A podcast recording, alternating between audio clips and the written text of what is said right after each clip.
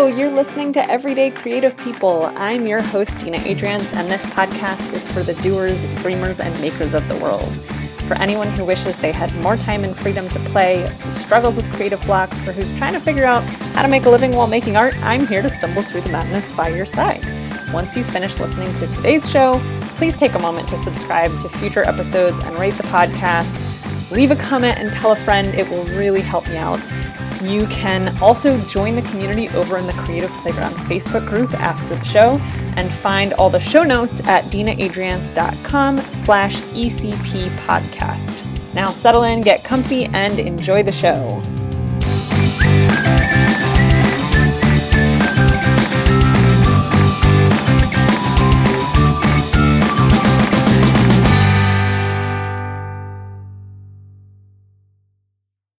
Hello, everybody.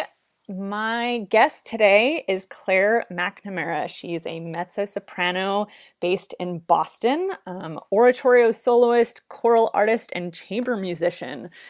She has sung with ensembles such as the Skylark Vocal Ensemble, Lorelei, am I pronouncing that right? Yes, you are. Lorelei Ensemble, Cut Circle, Handel and Haydn. Also, am I pronouncing their names right? Handel and Haydn. Handel and Haydn. I don't...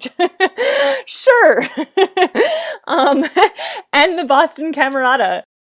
So, yeah, this is my first attempt at introducing my guest before she introduces herself. And this is how this goes. Learning in progress. Congratulations. Fun fact about Claire is that she and I actually sang in choir together in high school. So it's super fun to be able to connect on the other end of life many years down the road. And I think that's where I'm going to leave it for your introduction for now. Is there anything else that you feel is really important that I'm missing, Claire? No, I think that's great. Awesome. So Claire, welcome. Thanks so much for coming on the show. Oh, thank you so much for having me. This is a real delight. Awesome.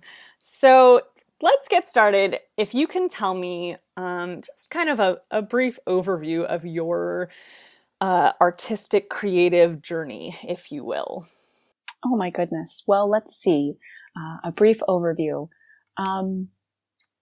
I came to what I'm doing a little bit on the later side. So I always loved singing, and I didn't find myself going to graduate school until I was almost 27.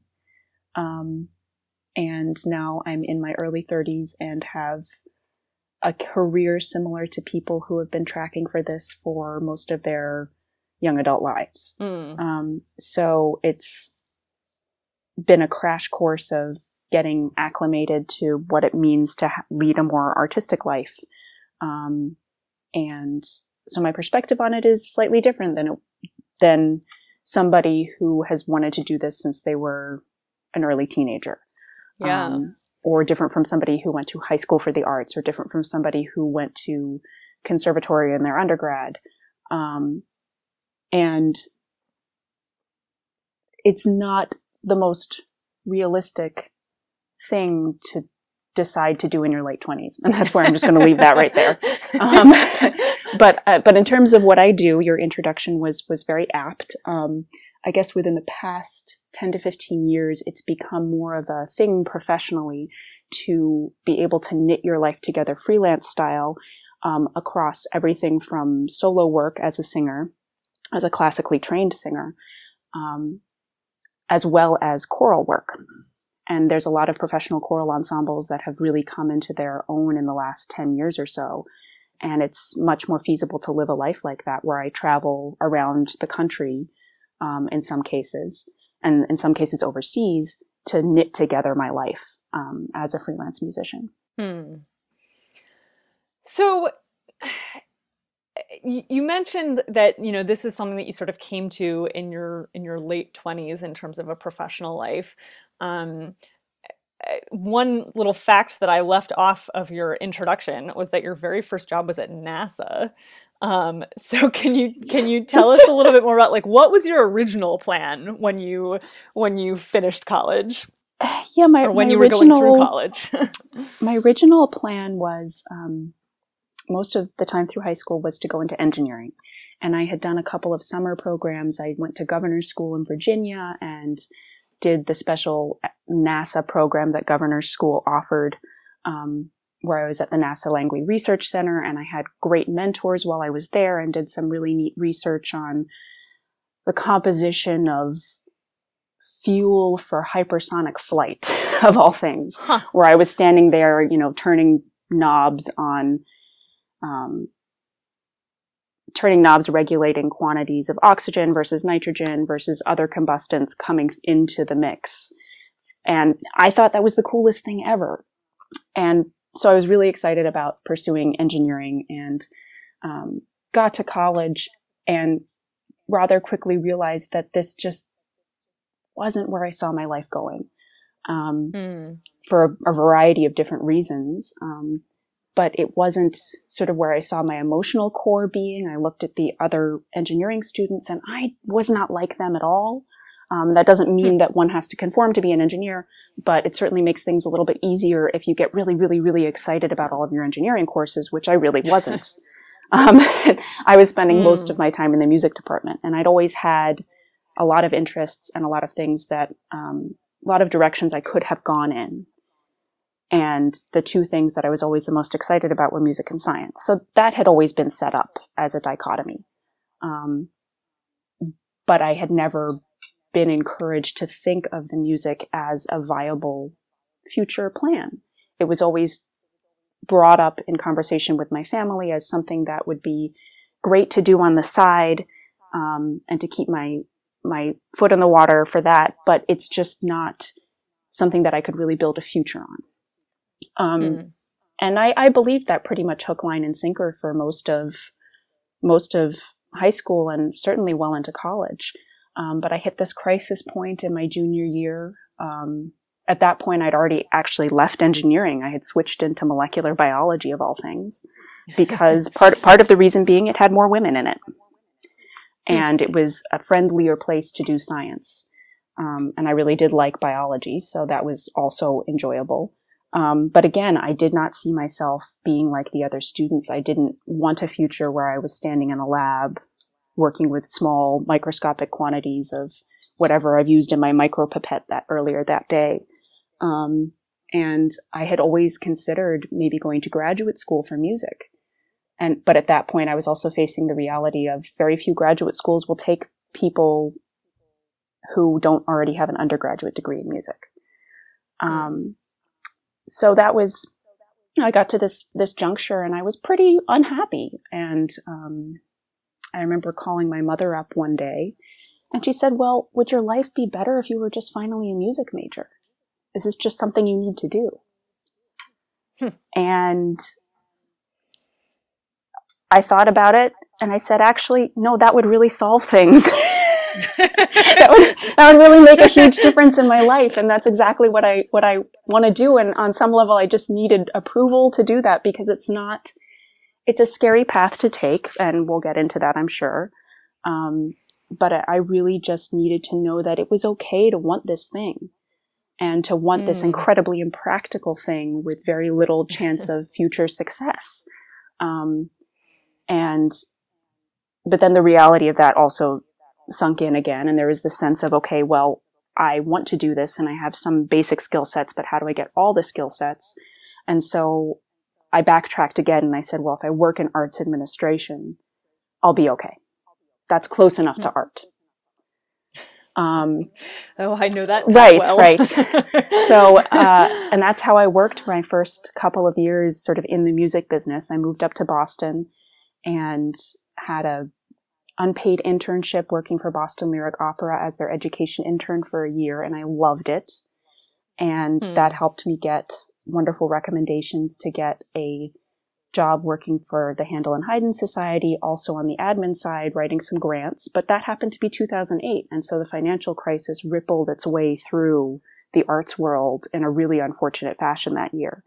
And that affected lots of donations, and that affected a lot of organizations that simply had to close their doors at that time period. And then it really started occurring to me as well that I'm not well suited to writing grants. That's just not my thing. I'm so much of a nerd about music that I have a hard time talking about anything other than music in order to solicit funny, in order to solicit funds. And so at that point too, it was just like, you know what? I need to find a way to be on the stage, not the person holding the door open behind stage for all the performers to go on. I really want to be up on stage and I don't know how to do it. And in amongst that time frame too, when I was doing the unpaid internship, I also ushered at Symphony Hall in Boston for minimum wage. And that was kind of an interesting window into the music world too. So I was, without realizing it, I was giving myself a lot of experience in all of the inner workings of being a musician without actually being a musician. And then I got to this next crisis point in my life where my college relationship fell apart and I was finally freer than I ever imagined in many ways, and decided to go to graduate school for singing. Let's see if there's even a place that will take me at this point. And one thing led to another, and just simply by already living in Boston and having a certain number of connections and having a good church job, I started getting hired for small things, and then small things turned into bigger things. And so, you know, it comes down to the old concept of you can have a certain amount of talent and you can have a certain amount of training and a certain amount of work ethic, but then you also have to be in the right place at the right time. And that came together and started forming the backbone of a pretty decent career. Yeah. It's interesting. I feel like a theme keeps coming up, both in terms of the interviews I've been doing on this podcast and also like just in other conversations I've been having in life about, how our career paths can sort of, take these twists and turns, but then sometimes, there are sort of the things that you've done, you don't realize necessarily that they're leading you to where you need to be. And then suddenly you're there. Which is really cool when that happens. And being sort of ready to walk through that door when it's presented to you. Absolutely. And it's also cultivating either the friendships or the inner knowledge or introspection to be able to recognize when that point has happened, to recognize, hey, I've actually gotten to this place and it's much further along than I could have ever imagined. And I'm much happier than I ever could have imagined with where I'm at. And in the case of learning how to do that, I mean, my mom had to be the first person to make that move because I was so ingrained in this one way of thinking that I had to be this one thing. And I needed someone to unstick me almost. Yeah. It's so interesting because I think, if I'm remembering correctly what you were saying earlier, that, you know, it sounded like there was some resistance or at least the message that you were getting from your family early on was like, this is not a viable career path. Right. And that really kind of steered you. And then at the same time, your mom was the one who ultimately like enabled you to move in this direction, which is very cool. Yeah, and I think that was really quite freeing because, and to be fair, I mean, it was sort of, my father had this idea of me as an engineer, and I think that was something that my mother was going to support as long as it seemed like it was good for me. And it was getting to this point where it didn't seem like it was good for me anymore. And what's the harm in encouraging this other side of me, which clearly needed expression? Because there comes a point where I think any parent looks at their child and sees them unhappy. And if they can literally do anything to make them feel better, they will. And that was kind of the crisis point that I was at. And I think in many ways, not to get overly dramatic, but I think that decision partially saved my life, or at least my sanity at that point in time. Where it sounded like you were really kind of feeling very torn. Yeah, it was quite bad. And there were some other complicating factors, and school was very high pressure, and I'm also happy to speak on that, but really I think this is more about the artistic side of things. And it just I needed to know that it wasn't going to somehow be a failure if I tried this thing where there was no guarantee of success. You needed to know that it wasn't going to be a failure. That if you tried this thing, right, there was no guarantee of success.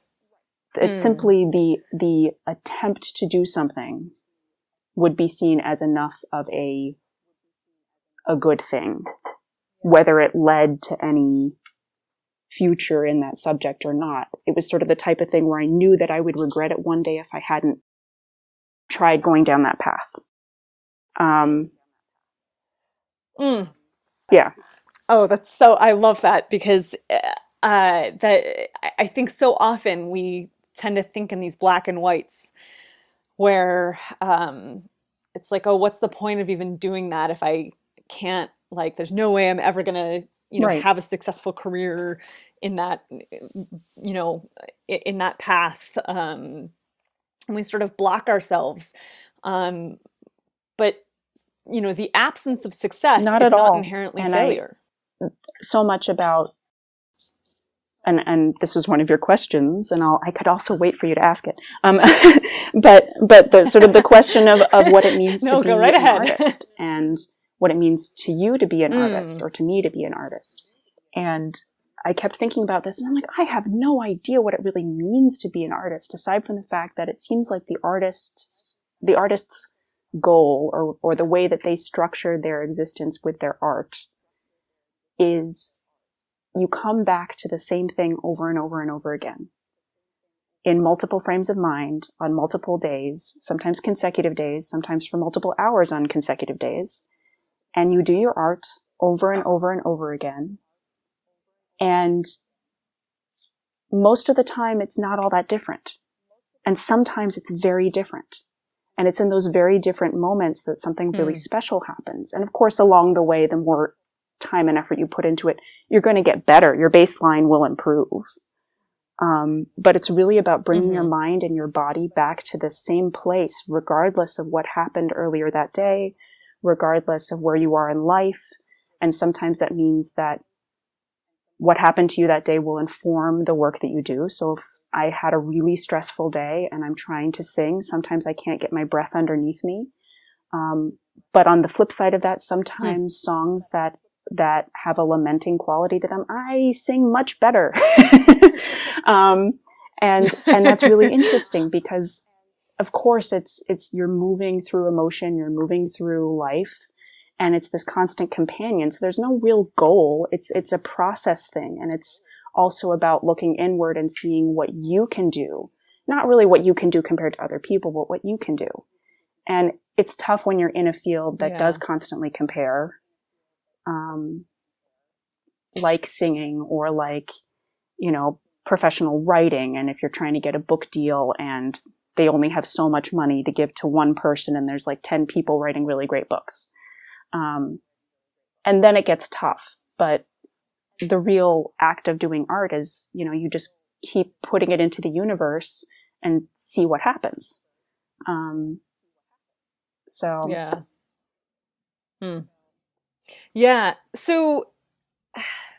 was I going to ask you? You were talking about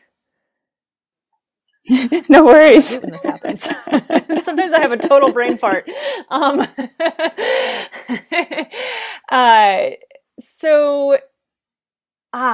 remember what it was. You were talking about the ways that your body is impacted by what's going on in your day and in your life, and I find this so fascinating about the performing arts, because they are so physical.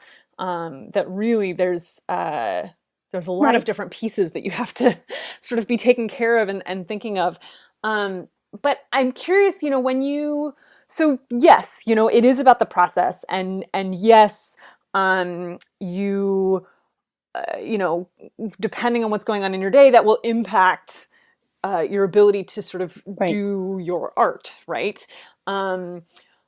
But what happens when you are doing this, you're getting paid to perform, right? And you've, you know, maybe had a really stressful day leading up to this performance, and you know that this is something that tends to impact your work. You know, how do you, what are the sort of rituals or practices that you do, or how do you sort of get yourself from this stressful day into the place where you're ready to go on and perform and do your best work despite all the other things that are going on. Another really good question. Another question where I wish I had a specific answer for it. But it's a bunch of things. The first thing that I know going into a situation like that is I do this so frequently and under so many different conditions that I have a baseline level of trust that my body will go through the motions and do the work, which I didn't always have, especially not a few years ago, because my career has really only happened in about 6 years from start to finish. I mean, like from grad school to where I am now is 6 years. And so to make that happen, I did go on stage sometimes not being prepped, not feeling good, not being able to take a deep enough breath. And now I'm at the point where my body is trained enough that on some level it will happen. It might not be the way that I want it to be, but it will certainly be there in a way that I can now trust.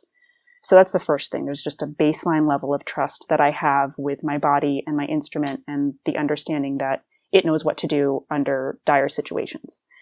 But beyond that, it's, self-care is a huge thing in this job. And if that means that things are very stressful, say something is happening in my personal life, then you have to learn how to create these cushions around you. If that means that you have to turn off your phone earlier in the day so that it doesn't bother you. I had a very high pressured gig back in December, and the entire week leading up to it, I logged out of my social media accounts. I made it very clear that I really only wanted to talk about nice things. I watched the silliest Hallmark things on Netflix that I could possibly get my hands on. Like I wouldn't even watch anything that would stress me out on top of what I was already experiencing. So you sort of experiment and you learn what you can handle, and you have to be really honest with your limits. And that took me many years. I thought that I was going to be more capable of having a gig, going out and partying with friends. And that turned out not to be the case. I actually need a lot of recovery time. I need a lot of alone time, maybe even more than some of my peers do. And learning how to live with that and to treat yourself in a way where you do prioritize your well-being in that performance place, even before you have a stressful day, so that you kind of can predict what the patterns are going to be like. I have some friends and they need to really energize themselves beforehand, and I'm somebody who really needs to be soothed beforehand. So understanding what your style is with that, whether you respond better to getting really jazzed up or whether you respond better to, and listening to your favorite bouncy music on your headphones beforehand. I mean, I know people who do this and it's a really important part of their work. But for me, I need quiet calm. I need to get places early. If I'm having a really tough day, I know that I'm going to want to get out of the house before rush hour even hits. If that means that I have an hour and a half to wait at the other end before our warm-up rehearsal before the concert, I'll wait that extra hour and a half. That hour and a half is like sacred, nice, calm, fun time where I go and maybe I'll get some food or maybe a cup of tea or, spend some time watching a silly show on Netflix on my phone, which is, gosh, such a horrible habit, but a lovely thing to do when you travel a lot. And so it's self-knowledge is the primary thing with that. And there's no one thing that I can think of that would automatically help people be there. But I guess it's know what your thing could be. Yeah. Or know what your things are. What's coming up for me is in The Artist's Way, Julia Cameron talks about she talks about coddling your artist, right? Right. Like, yep. We feel like we shouldn't be coddling ourselves, but that actually it's really important to coddle your artist. It sounds like that's exactly what you're sort of learning how to do. Absolutely. Even if it puts you at risk of seeming socially awkward at times. I think there are definitely times it's done that with me, but I don't regret it. So, yeah. There you have it. So, man, I have multiple questions coming up, and I'm trying to decide where I want to go next. That's great. So, let's go in this direction first. So at this point in your life, am I correct that all of your income is coming through performance work? It is. Yep. It is. At this point. And how long has it taken to get to that point? This is one of the things where I've been incredibly lucky. So through grad school, I had a church job that I was doing, and that provided extra sources of little extra sources of income here and there. But I did, at that point, I did have family support, and I am an only child. So the sense of being able to have the space to really focus on this, whether it was entirely able to make me a full income or not, I knew that I had a certain amount of safety and support. And there were actually times where I really wanted to go out and get another job. And my mom's like, if you do that, I know you're going to be really good at that other job. And then you're going to put this on the back burner because it's harder. And so I've been incredibly lucky that way. And, you know, I worked for a few years and I had savings. And so I ate up all those savings. And I'm at the point where I have savings again, because I've been on my own two feet for the past couple of years. But things like health insurance are really hard, and they're hard for all of my peers. To get, I live in Massachusetts. To get good health insurance in Massachusetts is very expensive, even with the mass health. Yep, even with that, and certainly because of my singing, I need to have access to an otolaryngologist, an ENT, to look at my ear, nose, throat. If I ever have problems with my voice, that needs to be looked at. And that's expensive. Priority. And the really good people who do that in town are literally some of the best in the world, like have done surgery on Julie Andrews of all things. Oh, God. But they are expensive. And it's, so having access to that automatically means that you're paying more. Yes. Yeah. So it's just, it's definitely a balance with that. And I'm, with the current political climate being what it is, and that is all I will say, moving forward, that is definitely a concern as a freelancer in any field and in any state, is how do you have those basic sources of stability? Like, I make an income. It is not high. What am I going to do in terms of retirement? Yeah. What am I going to do if I decide that I want to start building a family? And these are all questions that all of my peers right at the moment are also in the process of navigating. And a couple of babies have appeared in the last year among my friends. I don't know how they happened. They just appeared. No, a couple of babies have happened, and they're adorable and wonderful, but hands down, it's completely changed the fabric of my friends' lives, their financial capacity, and their ability to do their art. And all of that is very complicating and overwhelming, certainly within the landscape of what it means to be a woman in art. And that's also a kind of tricky place to be in. So can you talk a little bit about what it looks like for you as a classical singer? Sure. To have to be making your living entirely off of performance work. What does that look like? Great. So it means the times that I'm working, contracts are at any given time. And I have maybe about, I'm just going to pick a ballpark figure of about 5 ensembles where I know that I'm going to get most of the work from those ensembles for the year.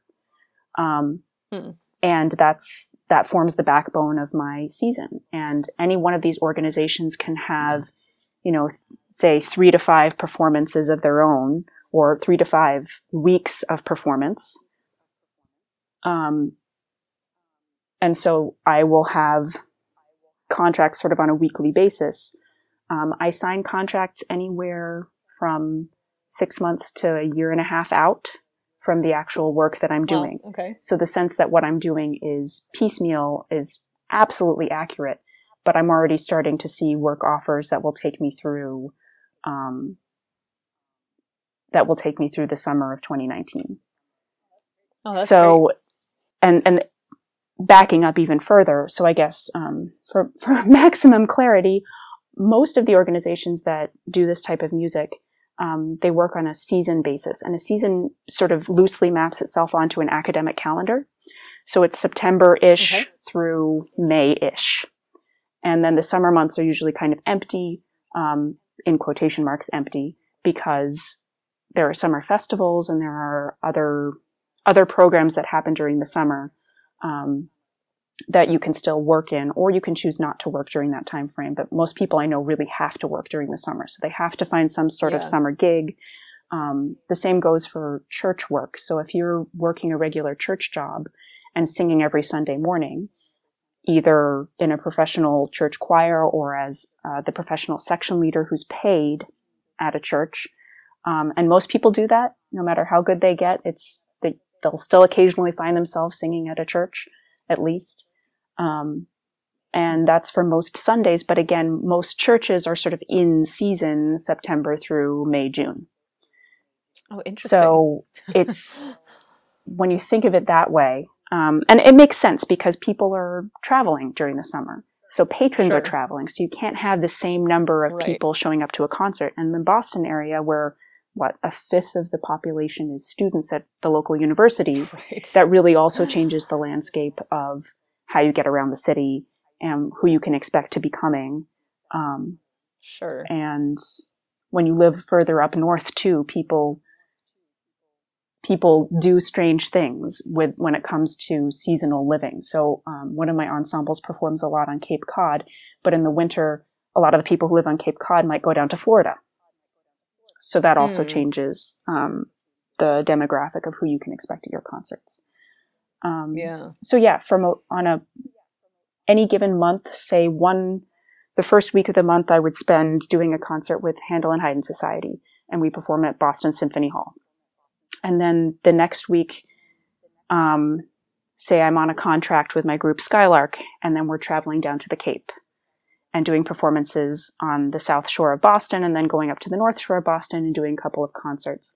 And in order to facilitate rehearsals for that, I can't stay at home. It's too much commuting. So they'll actually put us up on the Cape for a few days. So to anyone else, it would seem like a paid vacation because I'm at Cape Cod in somebody else's home, overlooking the ocean with Martha's Vineyard in the distance. And then I have multiple hours of rehearsal a day. So it's vacation E, but then my body is being used for anywhere from, 4 to 6 hours during the day. And then it's a little bit like going on a work retreat. It's kind of like going on a work retreat, and most of my work feels that way. So pretty much any day that I'm contracted, I can expect to be singing up to 6 hours a day, which is a lot. It's an awful lot on your body. It's a lot for your vocal cords. and you build up the stamina, and it's definitely a process of acclimatization to that. You can't just jump into doing that. That's after years of being involved with that level of singing. And I remember the first couple of gigs I had that it just felt terrible. I'm like, oh, what am I doing? I'm losing my voice. Like, it's the day of the concert. How do I get my voice to function again? It's learning self-care. It's learning limits. It's learning what foods you can eat. It's learning how much sleep you need. Do you have any weird concoctions that you take when you need to take care of your vocal cords? No, I'm pretty basic when it comes to that. I've tried some strange things over the years, but really it's just, hydrate as best as you can. Some people avoid dairy, but I like cheese, so sometimes I'll eat that before going on stage, and it really doesn't bother me. And just really fluids, and keeping as much humidity as possible, which is hard when you're on planes. It's such a low humidity environment, so I try not to travel the same day on a plane that I have to do a lot of singing. And then if you get sick, you get sick, and there's, again, really not much you can do. You just try your best to move things through as quickly as possible, and zinc I really like time tea when I'm sick, but I mean, I could spend an entire 3 hours talking about how you handle colds because I've literally had that much experience. Sure. Sure. Yeah. When you're relying on your body to, to be in good shape. It makes you a little crazy. Absolutely. Absolutely. Yeah. So, what would you say have been your biggest struggles as an artist? Let's see. I think my biggest struggle, I'm going to have to go with one of the primary artist struggles that most people will talk about, but I don't think that means it's any less important. But the concern of whether you're going to be enough, whether you're going to be good enough, whether you're going to be whether what you have is enough to make people happy, to let you keep doing your work, to encourage you to keep doing your work. And I don't have a solution for that. It's just the way it is. And for me, that's manifested largely because I did get involved with this so late. There's some skill sets that I really had to learn on the job that other people already had. And so it literally came from this position of feeling less than because I legitimately was less than. And then learning how to not have that start to run my entire experience with my art. So learning how to have a more realistic perception of my own abilities and set more realistic goals for my singing, but also not sell myself short. Because I think it can be a very seductive thing to think, oh, I'm not enough, so I don't deserve X, Y, and Z. So either I should not risk trying to get X, Y, and Z, or if I get X, Y, and Z, then I should be apologetic about it. And there's this, what I've really been trying to work with this past year is sort of inhabiting the space that I'm actually at. Can you talk more about that? Yeah, it's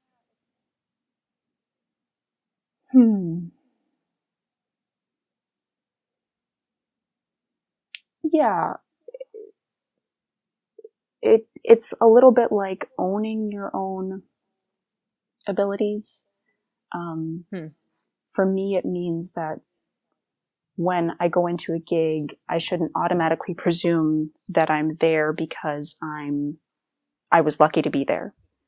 It's the actually starting to believe that I did do a certain amount of work to get there. And that work looks like this. And it sounds pretty good. And I am more the equal of the person standing next to me rather than the inferior.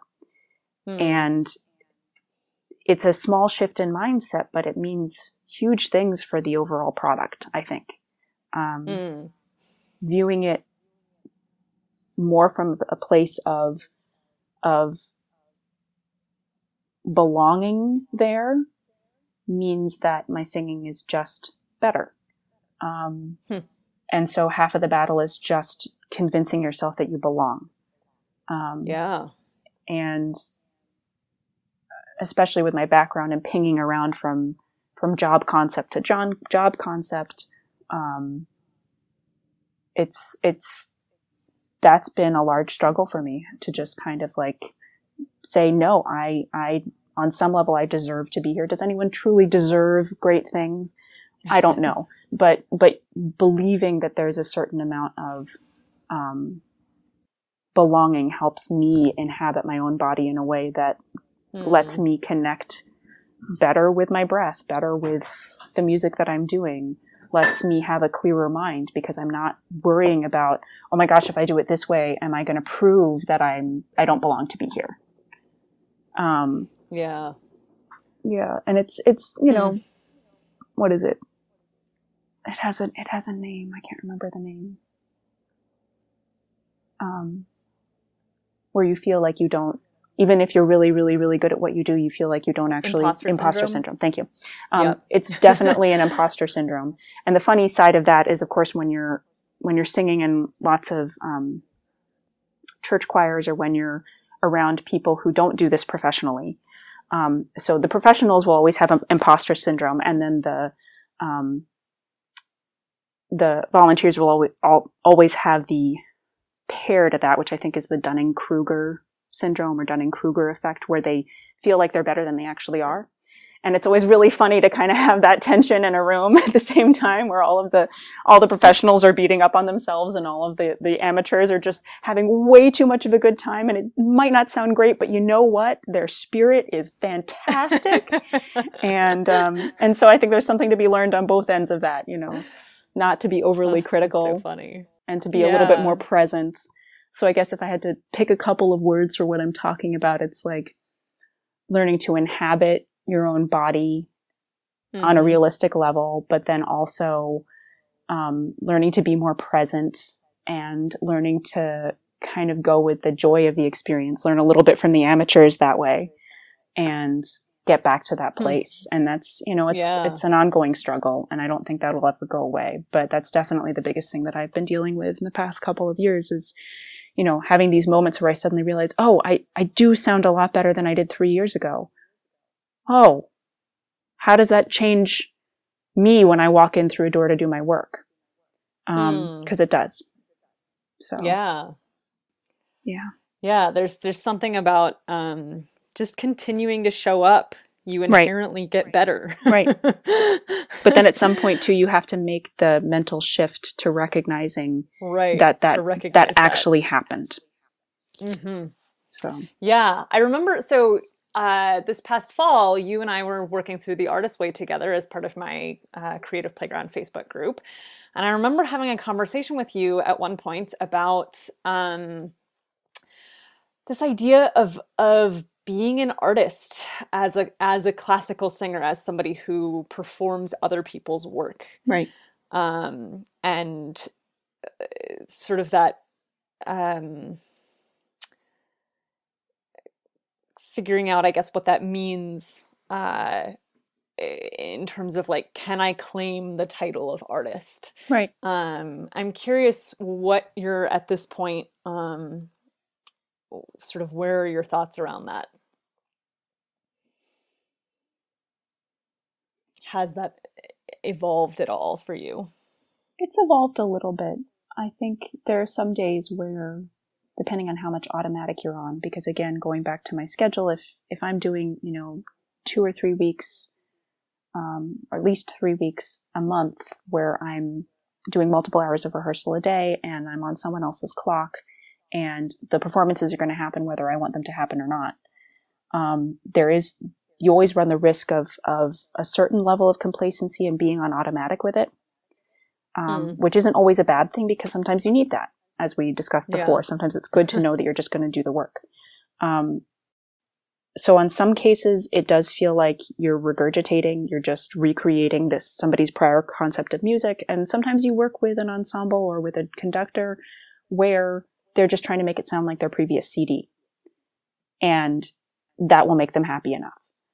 And part of that is a simple budgetary constraint too, because they only have the money to pay for a week's worth of performance or a week's worth of rehearsal and performance. And so at that point, sometimes you literally get a week's worth of work from people. Right.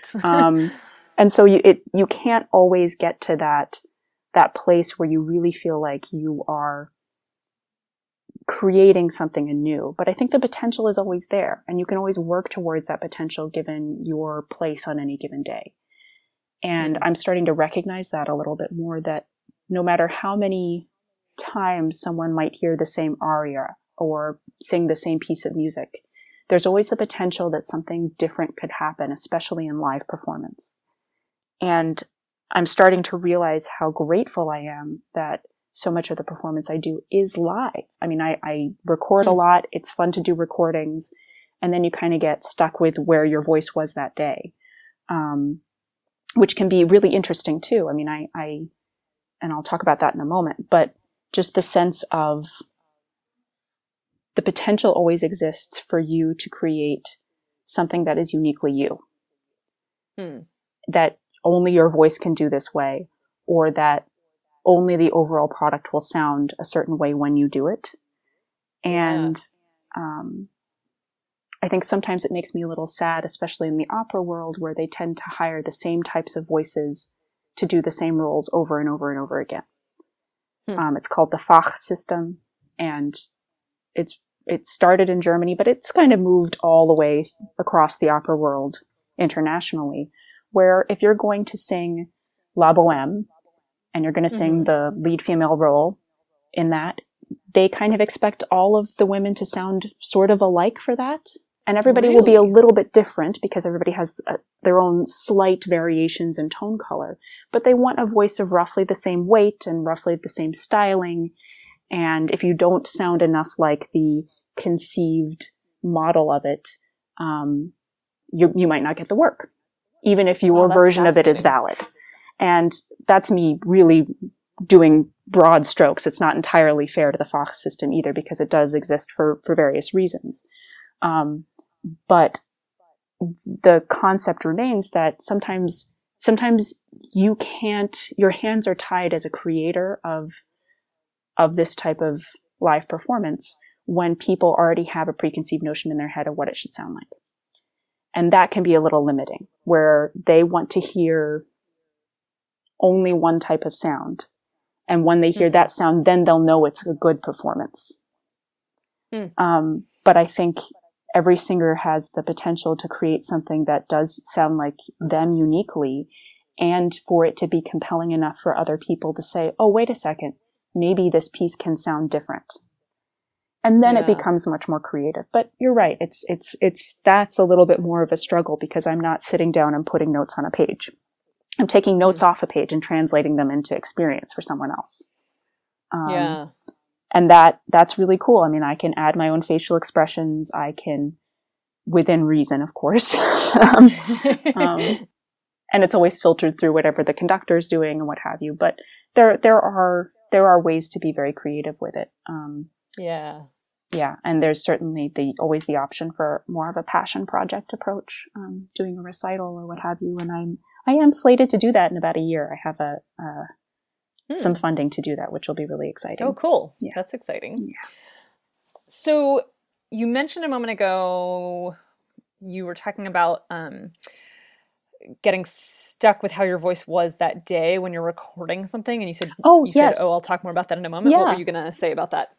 So this past year, as you know from our discussions with the Artist Way, I was dealing with some personal health issues. And of course, the moment you're dealing with personal health issues as a singer, you go to this terror place in your brain, because it makes it harder for you to do your job. But in amongst all of this, I had also gotten strep throat. And I'd gotten it kind of at this really unfortunate time. I mean, it was very fortunate in the immediate timing of it, in that I had a couple weeks off where I actually had jury duty. So I had jury duty and strep throat. Try explaining that to a judge. But the recovery of that, strep takes a long time to recover from, even if you catch it immediately. And especially if you're singing, and you're singing multiple hours a day, it took me the better part of 2 months to really get over it. And in that time frame, I was contracted for a lot of work, and I had 2 recording sessions that I was doing, and I was recording some solo rep on that. And so when I listen to the solo recordings now, I hear what sounds to my voice to be a slightly beleaguered instrument. There's nothing objectively wrong with it. If I really try and step outside of myself, it sounds beautiful. But knowing me, I sound a little under the weather.